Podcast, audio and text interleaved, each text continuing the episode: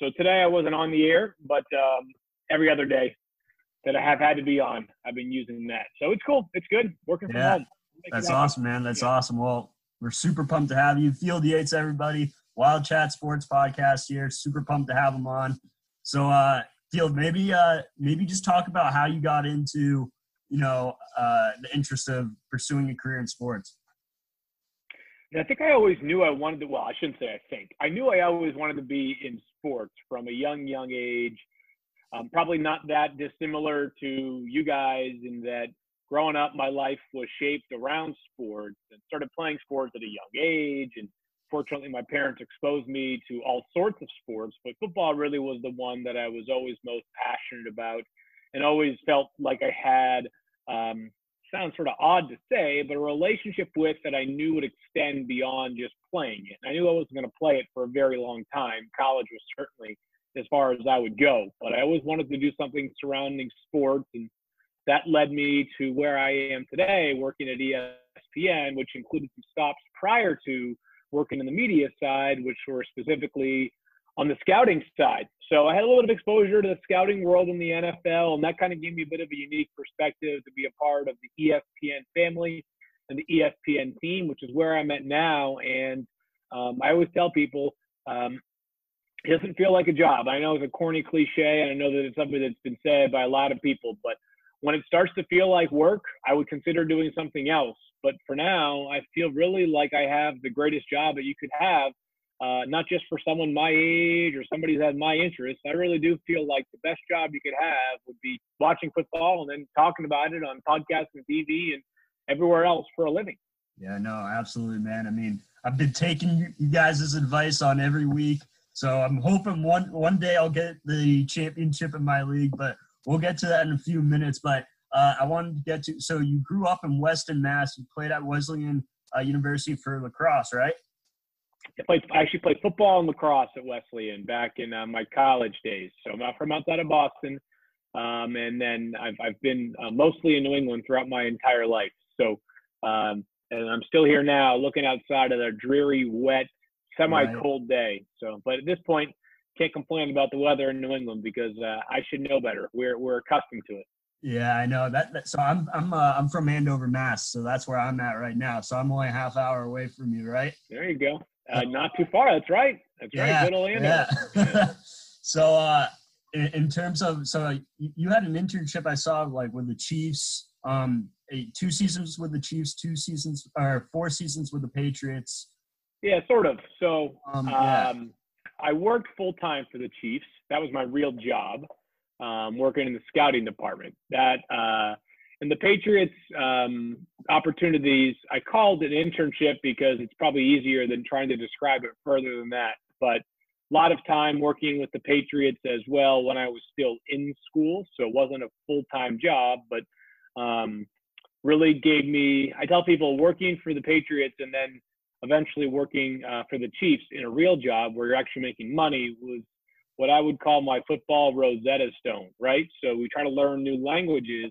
Not that football is something that is entirely foreign relative to all other knowledge that I have, but there is something to be said for learning the ropes of football and learning the scouting terminology that people rely upon and not just being able to say that, hey, Tom Brady is a great quarterback. It's being able to say specifically, um, this is what makes him such a unique quarterback and why he is the greatest of all time. No, absolutely. And, and what what two crazy experiences? I mean, working with the Chiefs. I mean, of course, they just won the Super Bowl, and the Patriots, the dynasty that they've had over the past decade or, or more, uh, really. So, Yeah. um, just in, it, pretty cool. So maybe j- just talk about like, you know, what the typical day is like for a uh, NFL insider at ESPN. You know, maybe give us, you know, the routine, what the routine. Yeah. Well, obviously nothing is normal right now, right? But Right. uh, during a normal day when I am uh, in Bristol, specifically during the season, you know, I'm a morning guy, so I'm an up early guy.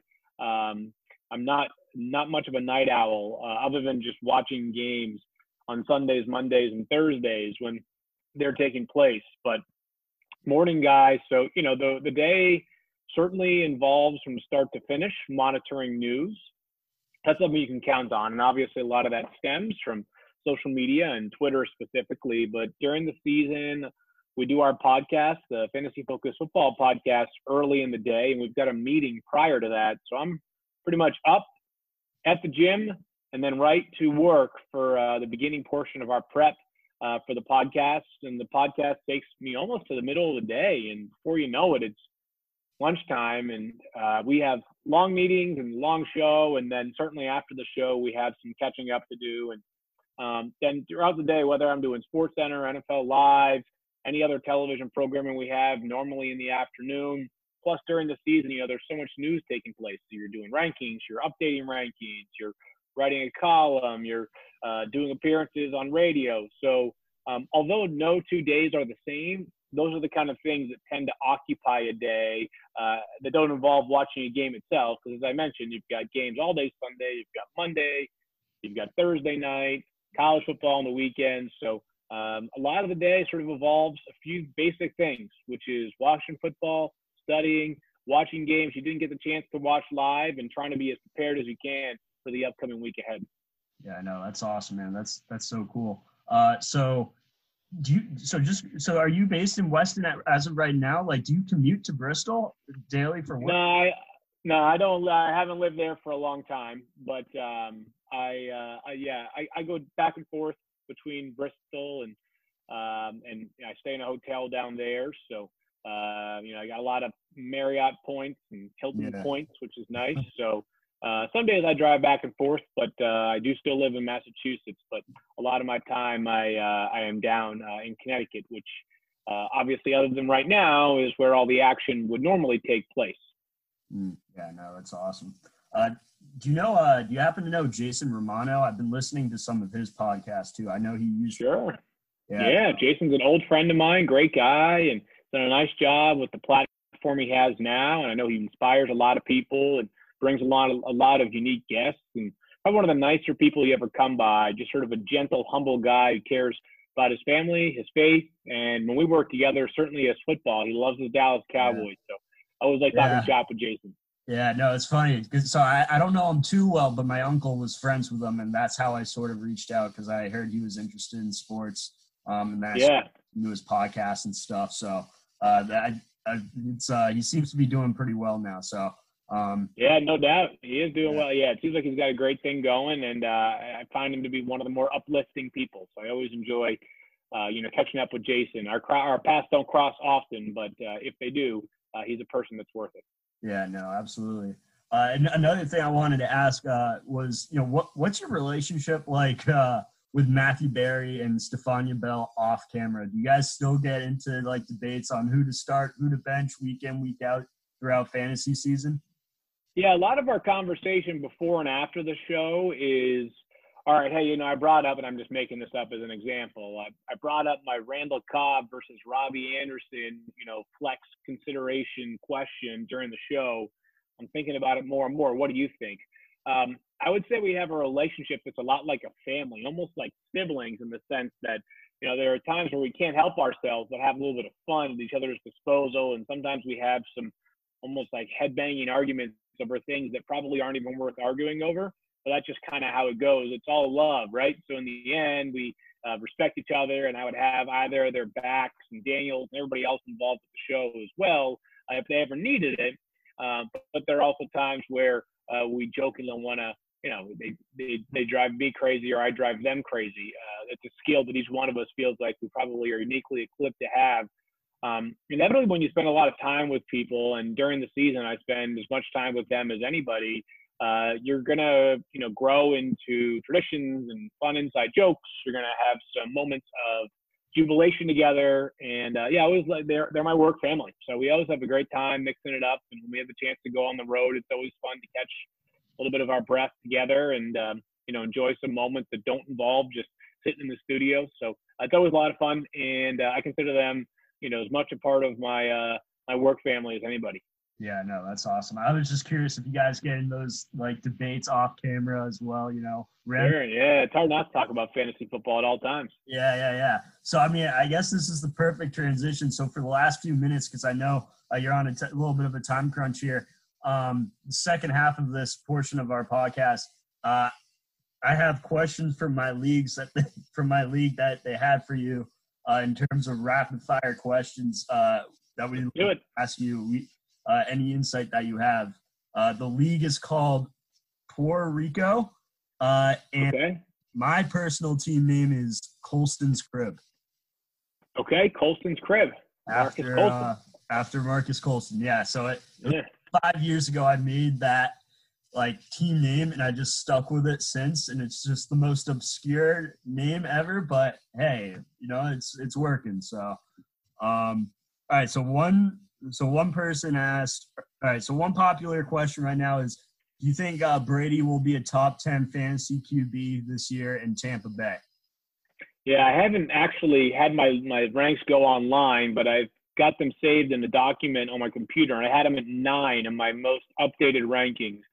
Um, yeah, so I think there's certainly a path for him to be a top 10 quarterback, which is why I have him there. Great wide receivers, an offense that, you know, they're not going to be afraid to push the football down the field. And, you know, defensively, while they did play better during the last half of last season, they still were the second worst pass defense in the NFL, which is a good thing when you're looking for fantasy points for your own quarterback because that tends to mean they're allowing a lot of points. Um, you know, I'm not getting too bent over backwards about quarterbacks that aren't in like my top three. And the reason I say that is that I think Tom Brady could be a top 10 quarterback next year. Mm-hmm. Um, but I also like, I think there's a good chance that there could be like, I don't know, six or 12 guys that could be somewhere between that range of six and 12, right? So right.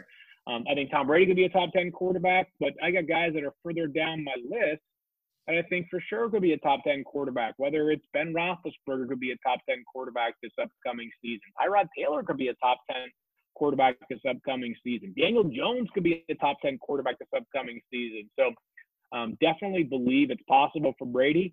I'm just not getting too hung up in, all right, well, is he definitely better than, let's say, again, some of those guys that I just mentioned who might be you know, at least part of that conversation. Matthew Stafford. You know, certainly you can right. you have to rank one ahead of the other going into the season, but I'm not losing too much sleep if somebody says I've got again Ryan Tannehill slightly ranked ahead top, ahead of Tom Brady, and I have it inverse inverted. That right. it sort of is what it is. Yeah, no, absolutely, man. So I mean, another thing right now is you know with the Bucks they have Mike Evans and Chris Godwin. Is the, who who do you think is the go-to wide receiver for the Bucks this upcoming season? Who who would you have the slight edge over another? I guess a slight edge goes to Chris Godwin based off of my rankings. You know, not, last year he was number two in fantasy points per game amongst wide receivers. Mike Evans number five. So um, another one of those things where it's sort of like counting blessings, right? It's not like I'm going to have any issue if somebody lands Mike Evans as opposed to Chris Godwin in their draft. I'm not going to take them to task on that. I think Godwin, just because of volume, I think Evans is a little bit more touchdown prone, even if the numbers last year don't tell you that. But two guys that incredible production. Mike Evans, you know, joined Randy Moss last year as the only two players to hit a thousand receiving yards in each of their first six seasons. So special dude, special player. Chris Godwin, though, just a little bit more volume, operating more out of the slot, which I think, you know, as we know, Tom Brady has always loved the slot receivers. Yeah, no, definitely. Um, yeah, that, that question was from my friend uh, Graham Foki. Uh, once again, we're huge fans of you, man. So I really appreciate you stepping up. Of course yes, this is awesome. Uh, another question I had was my friend Liam Alden.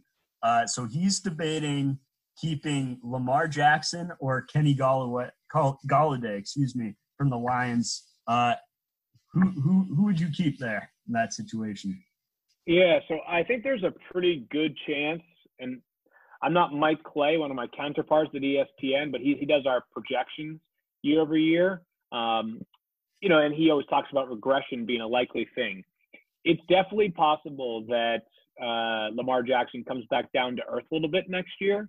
Um, but I think if you were to say what's more likely, Lamar Jackson is the runaway number one quarterback again next year, or Kenny Golladay becomes like a top three wide receiver, then I think the answer is probably Lamar Jackson repeating his success from last year, which is why I'd keep Jackson. I know that it sort of runs counter to what I always talk about during the pre-draft process, which is, hey, don't rush your quarterback selection. But just because of Lamar's uniqueness and the fact that Golladay is a really awesome player, but there's incredible depth at wide receiver this year. I'm telling you, it's mm. crazy how many good guys there are that aren't even in my top 30 for wide receivers. Is there one that sticks out to you, like one one sleeper you got, or? Uh, he's not a sleeper. I was having a hard time finding room for Courtland Sutton in my top 20 this year, which sounds mm. crazy because down the stretch last year, he was incredible. Every single week, he was making a play. So you look at guys like Courtland Sutton and Mike Williams, who can be an effective player at out. He couldn't even make my top 35, I don't think. So Robbie Anderson got $10 million a year from the Panthers, and I don't know where he slots. So, uh, you know, I, I, always tell people I'm not a huge sleepers uh, person for the simple reason that fantasy football is so popular now that there'll be times where someone will ask me for a sleeper, and I'll give them a name, and they'll say, "It's not a sleeper. I've got him in four of my leagues already." And yeah, yeah. you know, it's like the the Packers' fourth wide receiver, and they know him backwards and forwards. So uh, it's hard for me to say that too many guys are true sleepers, given that uh, fantasy football has become such a big business, and so many people are so aware of all the key players. Yeah, no, absolutely. So, I mean, a big offseason, obviously, within the NFL. Um, another big move was surprisingly uh, the Houston Texans traded DeAndre Hopkins to the Cardinals in exchange for David Johnson and I believe a pick. Yeah. Thing along those lines. Does how, how does that affect DeAndre Hopkins' value? Because he's my keeper right now. So I'm a little. You think his value goes yeah. with Kyler Murray, or he goes down with goes down in Arizona? Yeah, I, I, think it stays about where it was, which is good news, right? There's not much room for it to go up because you can make a case for him as the most consistent wide receiver for the past five seasons. So can't tell you like, oh, you should be smiling ear to ear because he got traded. I can also tell you you shouldn't be sad at all. He's still going to be incredible. To me, still a clear cut top, you know, three wide receiver, maybe five if you feel strongly about some other players. But um, you know, they're going to be very pass heavy in Arizona. They're going to run four wide receiver sets. If you look at the number of plays they had last year with four or more wide receivers on the field, it was like twice as many as the next closest two teams. It was incredible. Uh, and Christian Kirk received nearly a quarter of the targets last year. And I don't think Arizona is going to make any mistake about the fact that DeAndre Hopkins is best, their best wide receiver by mm. far. Uh, and Larry Fitzgerald, obviously, their most legendary and iconic. But I think that uh, Hopkins will go in there and be the immediate target vacuum that he was uh, in Houston last year and the year before and the year before that and every year since he's been drafted. So uh, I don't think there's any downside, I should say, uh, to this trade from a fantasy perspective for DeAndre Hopkins.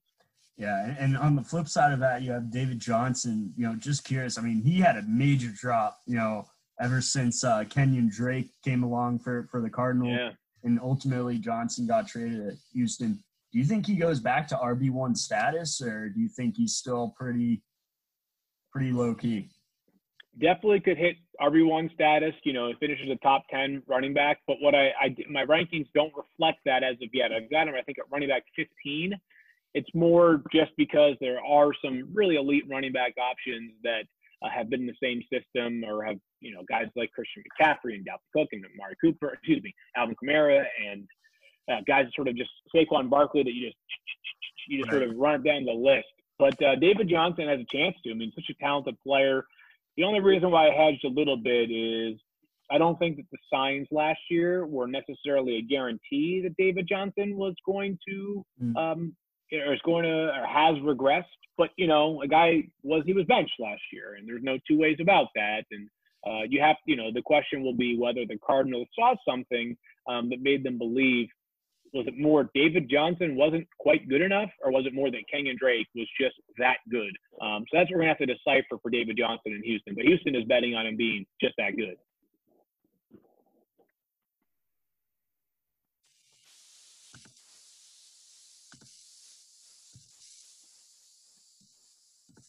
Nope, I lose you. All right, there we go. Yeah, I just lost sound for a little bit, so I was like trying to figure it out. Um, yeah, no, David Johnson, one of my buddies, he kept him last year, so that's why he, he was a little yeah. because he, I don't know, it was like a swing and a miss, you know. So it's kind of better to keep him this year than last. That's for sure. Yeah, yeah, yeah. Um, I know you got to head out pretty soon, so uh, I guess my last question, actually, one small question: Is Leonard Fournette a keeper? You think or no? Yeah, I would think so. You know, Jacksonville's in this weird, uh, not quite a teardown, but also not entirely sure what they're doing off season. I'm not entirely sure what they're doing, I should say. But you know, Fournette caught the ball so much last year, and he only scored three rushing touchdowns, and he was really, really effective in fantasy week after week. And Jay mm-hmm. Gruden, their new offensive coordinator, should be pretty steady with his, uh, you know, his play calling has a track record, and that's to be, you know, aerially minded. And I think that uh, Leonard Fournette, you know, he's somewhere between 10 and 15 for me in my initial running back ranks, even if the rushing touchdowns are close to what they were last year, where you know, three rushing touchdowns is definitely not what you're looking for. But uh, so gifted as a pass catcher as Fournette that I think he's got a chance to be close to what he was last season. All right, sweet. So I, there's a little bit of hope for me this year. I don't know. The past there you go. Colston's crib. I don't know. I, don't, I think it may have been the curse. I don't know. But um, Field, appreciate you taking the time, man. Really appreciate it. Uh, overall, what what would you say is your favorite part of the job before we head out? My favorite part of the job is the fact that fantasy football is about a lot more than winning your matchups on Sunday. Um, fantasy football is a community. It's about establishing relationships with people that you've been close to for your entire life, people you've never met before, family members, uncles, cousins, you name it. Um, to me, it's it's a way to bring people together, and there are a lot of people that take a lot of comfort in playing fantasy football. And for us to be able to provide a, just a small dose of entertainment for you guys is what it's all about. And uh, for not fantasy football, would we be connected on this, you know, this video chat right now? The answer is right. probably not. So really glad of the impact that fantasy football's had on my life and what I think it means to a lot of people every single week. Yeah, absolutely. Thank you again. Uh, thank you so much, man. Field Yates, everybody, NFL Insider. Uh, really grateful to have him on our podcast. Give Puerto Rico a little bit of uh, insight here could use the help. But no, more importantly, thanks for telling us more about your career. Awesome story, and, and uh, glad to have you, man. And stay in touch. Appreciate it. All right, but appreciate you, buddy. Take care. All right, have a good one. Thank you. All right, you too.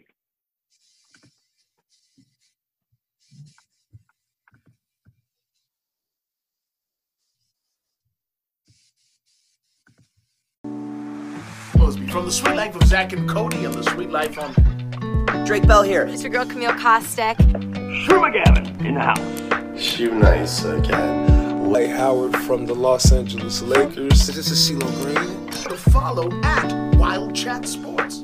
Wild Chat Sports. Wild Chat Sports. Wild Chat Sports. If Wild Chat Sports. Wild Chat Sports. Peace, Wild Chat Sports, man. Check it out. Love.